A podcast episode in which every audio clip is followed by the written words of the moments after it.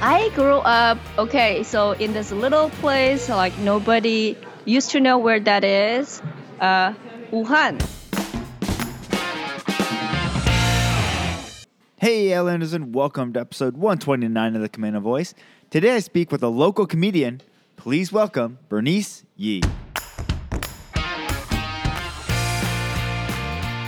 Hi, I'm Brandon Erickson, and you're listening to the Camano Voice podcast, where I interview folks around Camano Island and beyond. If you want to stay up to date on events, businesses, and even hear a little history of this area, subscribe to this podcast and share with your friends. Thanks for listening. Hey, Islanders, and welcome to another episode of the Camano Voice, where we release a new episode every Tuesday. Uh, how is your guys' week going? Um, we I'm recording this, uh, or at least this portion of the podcast, the intro, uh, during the week of Glass Quest, and it has been insane. Uh, and to add to all of that, we had a random snow last night, where some ple- uh, places on the island got eight inches of snow, uh, while other piece, parts of the island got no snow. So, um, very fascinating uh, morning that we woke up to today. Um, now most of it's all melted off, so it's nice and sunny, and uh, people are out questing again. So uh, that's my week in a nutshell. um, so um, today uh, I got to interview Bernice Yee, who, if you couldn't tell by the name, is not uh, from this country. Uh, so she is an immigrant from China um, and got over here came over uh, with her mas- during her master's degree or to get her master's and uh, or doctorate. Um, and uh, ended up getting a job here uh, in um, in the tech world and kept in that for for many many years. Um, and so you're going to hear about her story how she came to America. Um, we also got pretty deep into the education system of uh, the Chinese education system for kids basically through high school into college and um, kind of these different gateways that they have to pass through. So I thought it was fascinating. I hope you guys do as well. Um, so we get into all of that and more, and then we're going to get into a little bit of her, um, not a whole lot of her career in this part, because we actually ended up going for quite a while on this podcast. So I broke it into two pieces. Um, so this one, you're going to hear her backstory, how'd she get over here, uh, and then the next one will be really her her career path here in America, and then um, and then how she got into comedy, which is what the uh, what she currently does now. So um, all this and more uh, in this part, and then uh, then of course the next part that'll be coming out next week. So uh, without further ado, here's my conversation with Bernice Yee. Hey, Islanders, and welcome to another episode of the Camano Voice. Today I'm here with a local comedian. Uh, welcome to the podcast, Bernice Yee. Woo! Oh my God, this is the first local podcast. I'm uh, so excited. well, we're excited to have you. So, before we get started, tell us a little bit about Bernice. Okay, yeah. So Bernice, well, it's not my real name, haha. Because uh, you know, when I came to America, I picked it myself. So I was born and raised in China uh, in the 80s. Uh, I uh, so I did all the uh, all the way to uh, undergraduate in Peking University. Then I came to America in 2004. I went to Purdue, Indiana. to get my master's degree in computer science. since then, I worked in tech for the past I worked in tech for about 15 years. Wow. Uh, yeah, yeah, along, yeah. So work and Microsoft. That's how I came up in Seattle, like many people. uh, and then my last job was Hulu. Uh, four years ago, I started doing stand-up comedy. So now I am doing comedy full time. I'm traveling in an RV uh, down the West Coast with my cat and my fiance, uh, and uh, performing comedy. Very cool, awesome. So. Um, uh, what is your what's your uh, actual name then? My uh, my actual name I I almost try to not mention in too many places, but this is oh, my okay. local uh, islander, so it's Jing Ye. And then the reason why I'm pretty uh, uh, careful about my real name is because my parents, my family, they're still in China. Uh, with the stand-up comedy, you know, like uh, I'm I'm a small potato, so nobody is paying attention to me, right? Mm-hmm. But if things go well, if things I say uh, you know, it, China, Chinese government can get pretty sensitive, so I try to protect my real name. yeah, yeah. No, very cool. Um, awesome. So, what was it like for you then? Uh, what what part of um, China did you grow up in? I grew up okay, so in this little place, like nobody used to know where that is, uh, Wuhan. now I don't need to explain to people what that is, where that is anymore. That's crazy. Okay, so you grew up there then. Uh, what was it like growing up there for you? Uh, so, I, my home, like my parents' house, where actually is an even smaller town, one hour outside Wuhan. I have a lot of family there. Uh, grew up in the 80s. It's it's very poor. Like we grew up very very poor. It's not like our family is poor, but entire China was poor, right? So okay. Wuhan is uh, is known for its hot weather in the summer. It's like China has three furnaces uh, for hot weather. Wuhan, like every year, there were people die because of the heat. That's how hot it is, oh, like wow. a 42 degree summer. But we don't have AC.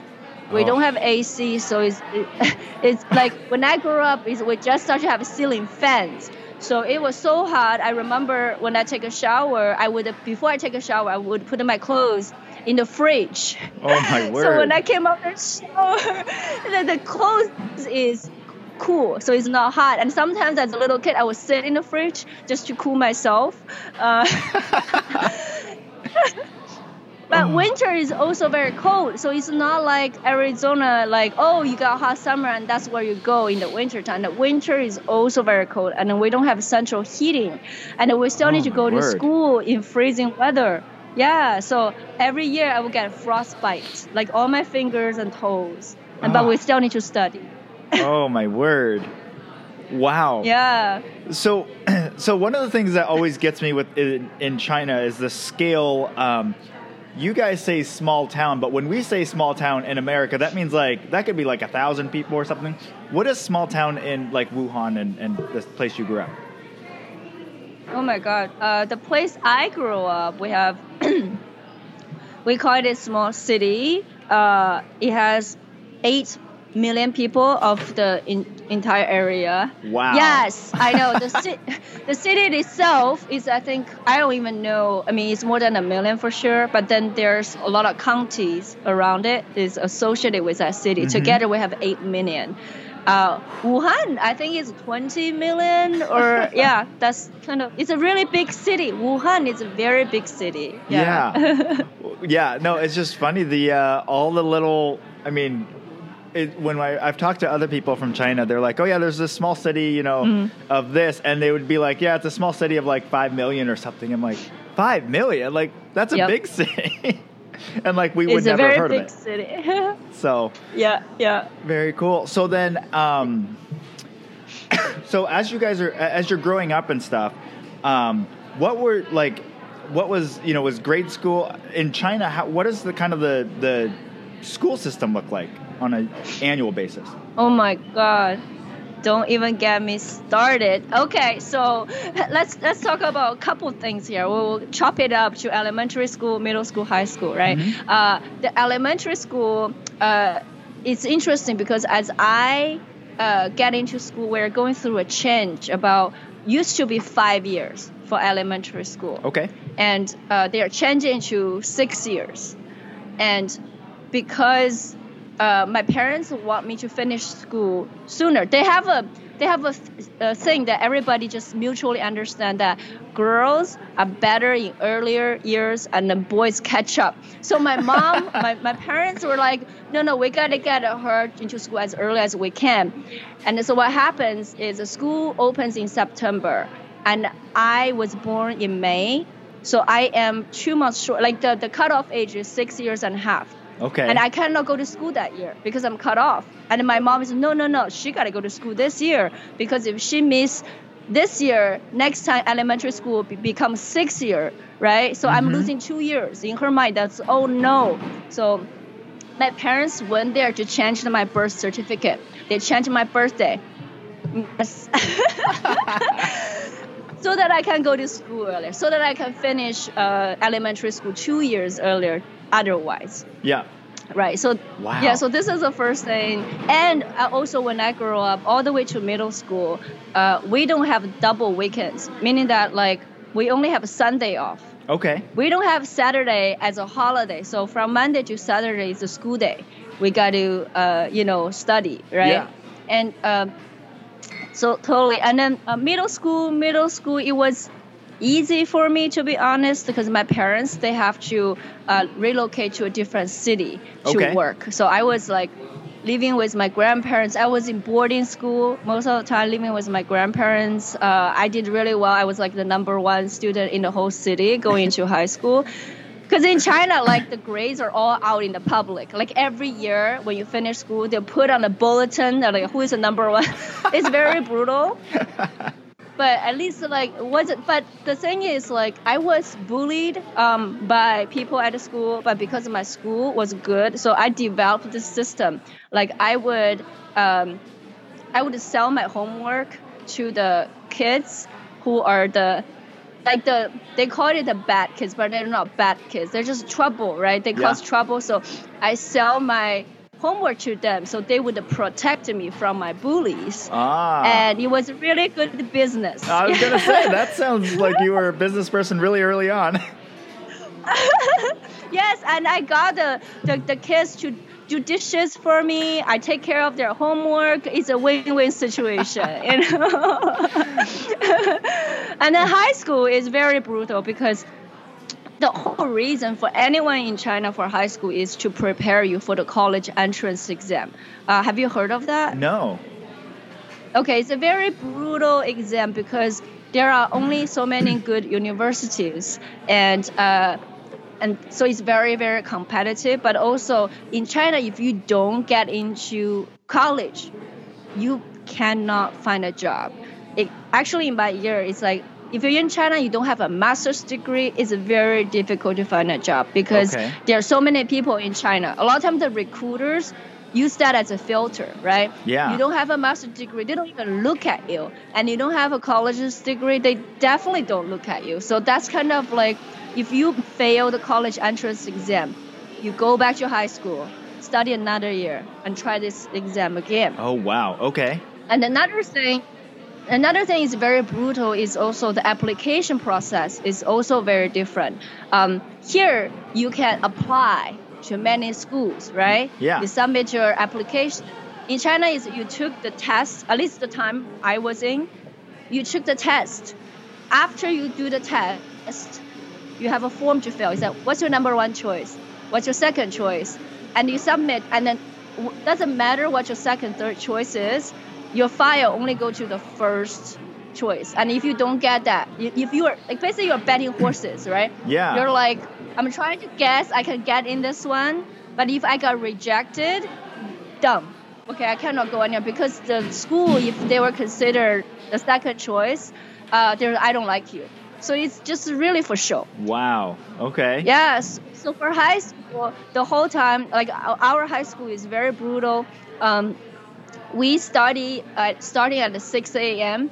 Uh, we have half an hour lunch break at 12. Uh, we go back and study until 6 p.m. We have half an hour dinner break. We study until 9 p.m. And I go home. I study until uh, midnight by myself. That's like every day. Yeah, and then the rules are so strict. The rules are so strict. Like girls are not allowed to have long hair because long hair will distract you from the time you can study. Like seriously, you can have a bob. That's the the, the, the, the, the longest you can have. wow. Like because like if you have long hair, you spend you will spend five minutes to take care of your hair every day, right? Yeah. That's not allowed. That's distraction. yeah, boys can only have buzz cut. wow. And, uh, and and obviously dating is not allowed, but they are so extreme that like uh, people with different gender, you cannot walk together unless it's uh, uh, four people or more. okay. You cannot walk side by side. If you if I walk with a boy side by side, we'll be called to the office. Wow. Yeah, that it's funny you say that. Um, my sister actually went to a college that um, to this day, it's it's like it's kind of crazy to me. But like they were, uh, it's it's in the South, and they were extreme on on like gender segregation. Like a, as college students, they had separate sidewalks, they had separate elevators. Wow. They couldn't go to the same beaches. Um, like it was really funny, but it's just like I'm like, wait, I see where they got their ideas from. oh so- my God! In the South? Yeah. Like in America? yeah, yeah. Wow, and find out where that is. Yeah. I write something that uh, some jokes they will understand. Yes. oh, so well, very cool. So, so then you, uh, as you were getting near the end of uh, high school, then you were applying. You decided that you would you had picked out a college then, and that was the um, the one you went to then, right? So yeah, actually that's it's a very long story, but the part related to what you're asking is um, so there's two best schools in in uh, university in China. It's a Peking University and Tsinghua University. Okay. These two are the like the the Harvard of China. Uh, of China. It's very very difficult to get in, and when I was applying, uh, we don't even know our grades. We don't know our score, but they publish the answer. So you have to remember from your memory what your answers were and trying to estimate your score. So everybody wow. now we have an estimated score. Yes. And the recruiters from those two top two universities come to our high school and so basically they were giving us a pitch they were trying to recruit you but the teacher from tsinghua university they're su- the recruiter they're super nice they tell everyone to apply to our school and if you if you fail our first choice we have set you up we have hooked you up with a good second choice school it's Okay. safe to apply right Yeah. and the Peking University teacher, a recruiter, was cocky. I went to my my my score, and then he's like, mm, I don't know. Yeah, and your score is. I can't guarantee. It's, it's you know, like I would say, add 20 more points. Yes, you can. So he's kind of having this attitude to everybody. yeah Uh, and obviously, like anyone would feel better to apply for for Tsinghua University, right? Yeah. But, but my mom, she being like a really strategic woman, she's like she's always strategic. I don't know if you noticed that already. yeah. She's like, you know, she's like, you know what? I think everybody is going to apply for Tsinghua. So if you apply for Beida, it's the less obvious choice. Maybe you can get in, right? It's less competitive. So we think about all night. It's very risky because my life is depend on this choice now. yeah. And end up, we decided let's take a risk. We're going to apply for Beida. Uh, the Peking University. Sorry, the Ch- Chinese for Peking University is Beida. So we applied. We prayed to Buddha. We prayed to every god, and I got in Peking University. Wow. Yeah, Very cool. yeah, yeah. So it's so it's not just like the grades. My grades are fine, but really there's a like a it's a bold choice that I gambled on, and it paid off. Yeah. Very cool. So when you when you got in then, what was that like for you? Oh my God! Uh, to be honest, once I get to Peking University, when I get to Beijing, you know, big city, it was so easy because my my my province is the most uh, Hubei province is the most competitive um, high school range to study for college. It's known in the country, right? Okay. So we study harder than any other province. Uh, somehow our school are just insane. They like they're like the I don't know the insanity workout of the workout. Um, so once I get to Peking University, I, I can just tune it down yeah. halfway and still do fine. You know, sometimes I don't even go to class. I just I just identify some of the good student, top students, and then I will uh, I will go have fun. And after that, oh, can you give me the cliff note of the class? uh, however, though, one thing that is hard for our school is even though Peking University is like the Harvard of China.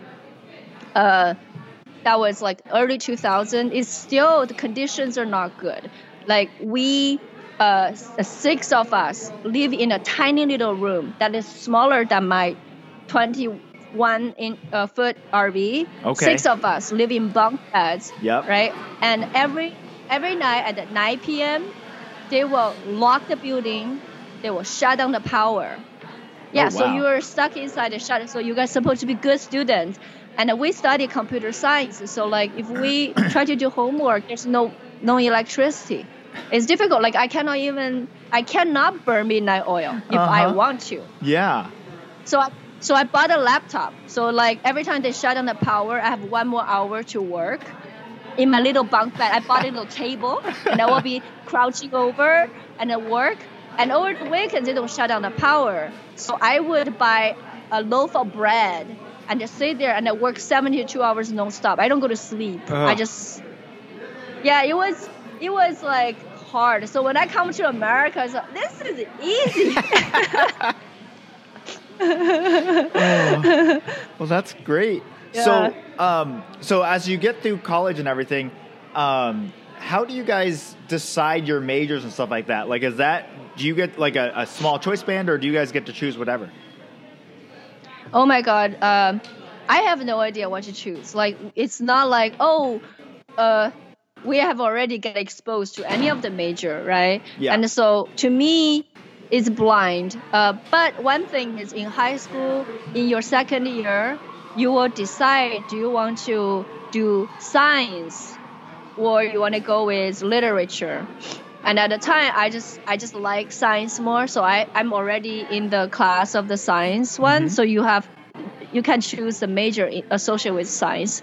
And I was sitting there thinking like, um, chemistry. I don't want to get dirty with my clothes. Okay, no chemistry. uh, uh, engineering. I don't want to work with my hands. Uh, physics is too boring. I'm literally doing the game of elimination, right? Yep. and uh, and then because I like to play computer games with my cousin, so I was like, okay, computer science, make a, maybe I can make pretty graphics and just typing on a keyboard. That doesn't sound too hard, so I chose computer science. That's good, good reasoning there. So then, as you guys get close to um, graduating, you know, obviously we've got there's a lot of people. I've talked to many people in the states of like what that's like. You know, you start applying for jobs, and what was that like for you guys as you started getting close to graduation? What does that kind of look like? uh, yeah. So you mean like uh, in in China undergraduate? Mm-hmm. Yeah. Yeah. So um, so there's a couple things you can do. Uh, you have a choice to make in about your third year. What is a third year? called? Uh, sophomore, uh, junior, Uh, junior senior. year. Yep. Junior okay, in junior America. Year. Yeah. So because my grades were uh, like above certain level, you can choose to be guaranteed into the graduate school of Peking University. Okay. Okay, so if you say yes, I want to apply, you can get a guaranteed spot, like go admitted directly to get a get your master's degree. Uh, but you can also choose to say I want to apply for to go uh, abroad. But if you go, if you have made that choice, you want a recommendation letter from your school to to go abroad, Mhm. you automatically waive the opportunity to admit it to the mass uh, to the graduate school. Okay. Right. So yeah, and and at the time, uh, so and also like 9/11 just happened. So a lot of people when they apply for um, graduate school in America, even though they got an offer, oh. they got rejected with visa. Oh no. So like again, I'm at a crossroad of difficult choices, right? Yeah. it's like if I decided to, like, because you have to decide in your third year. It's not like you decide in the, like the last year. So you're gambling again. It's like, okay, do I want to go abroad? And I might not get accepted. And even if I get accepted, I might not get a visa. And then my life in China is like probably don't have a good path. Yeah. Or I chose to go to graduate school, which is a safe choice. Uh, and by now you probably know I never go for the safe choice. and to me, it's also um, I think my parents they my mom has been to America in the 90s for her work and so she has always she was very impressed about people's life and she went to San Francisco and LA and New York okay Okay. so that's the America she saw, right? She's like, yeah, you should go. You should. I know friends there. If you apply for graduate school, there are people will take care of you. You know. Uh, so she has been selling me for like America for a while. Uh, so you should go to Stanford. It's like very difficult. I didn't go to Stanford. Um, and but then also I grew up like my parents they actually fight a lot. So it's uh it's very difficult to be around them. Um, at at the time I was young and then immature. It's like I want to be away from home as far as I can be. So there's that the young and the naive spirit in me. It's like you know what I'm gonna do it right. So I decided to uh, to to apply uh, abroad. And then because now that I'm in this boat, I went nuts. I went crazy. It's like you know I cannot uh, not go. So I applied 20 graduate schools. That Okay. was a lot of work. yeah, because I want to cast my net wide. okay, so where where did you end up getting in then? yeah, so I got offer from Purdue. Uh, I got offer from uh, Minnesota Twin City uh, and the Waterloo from Canada, and also uh, USC uh, for their uh, master's degree in multimedia. Right, so that's the one that really want to go for because they are known for the the media. Right, so that was like really great honor, but it's a private school and you have to pay for the tuition and i cannot really afford that and then purdue gave me um, like they waived the tuition they also gave me scholarship like a ta which i will have a stipend every month Okay. the best offer was from waterloo canada uh, they gave me both uh, they gave me more money too but then i was like it's too cold uh, I don't know why choosing Purdue is better because Purdue, like Indiana, is also very cold. Yeah. Um, but that's that's what I chose. Because another thing I was considering, people were saying that if you get a school degree in America, uh, it's easier later to go to Canada to get a job because of the visa issue. yeah. But if you end up in Canada, uh, it's much harder to come to America and apply for jobs, and Yeah. most of the tech jobs are born in America. So that's another reason I chose Purdue. Yeah. Yeah. And- Okay. Yeah, Indiana is not like what my mom have seen though. You're like I'm I'm missing something here. Yeah, yeah, exactly. Oh. All right. So, um, so then you, what was that like? I guess um, getting all prepped and, and to move over here and and all of that. What was that like during that time period? Oh my God. Um, I had to go to, I have to sign up for a paid program to prepare myself for the visa interview. Mm-hmm. Because the stakes are so high now, right? Like I'm getting ready to go, and if I get rejected, then I'm totally screwed. Yeah. So, uh, so and then I think in China they recognize how stake how high the stakes are. So there are people really opening like those training school. You have to go to school for this like visa interview just Yeah. to prepare yourself. Um, so that's number one. I was like doing this thing, but also at the time, for some reason, uh, the American embassy they canceled the appointment system. They were like, we don't do appointments anymore. You line up. Oh. You line up in person, and then so it's like it's really messed up because there's so many people in China. Uh, what what I did is we lined up two days before they open.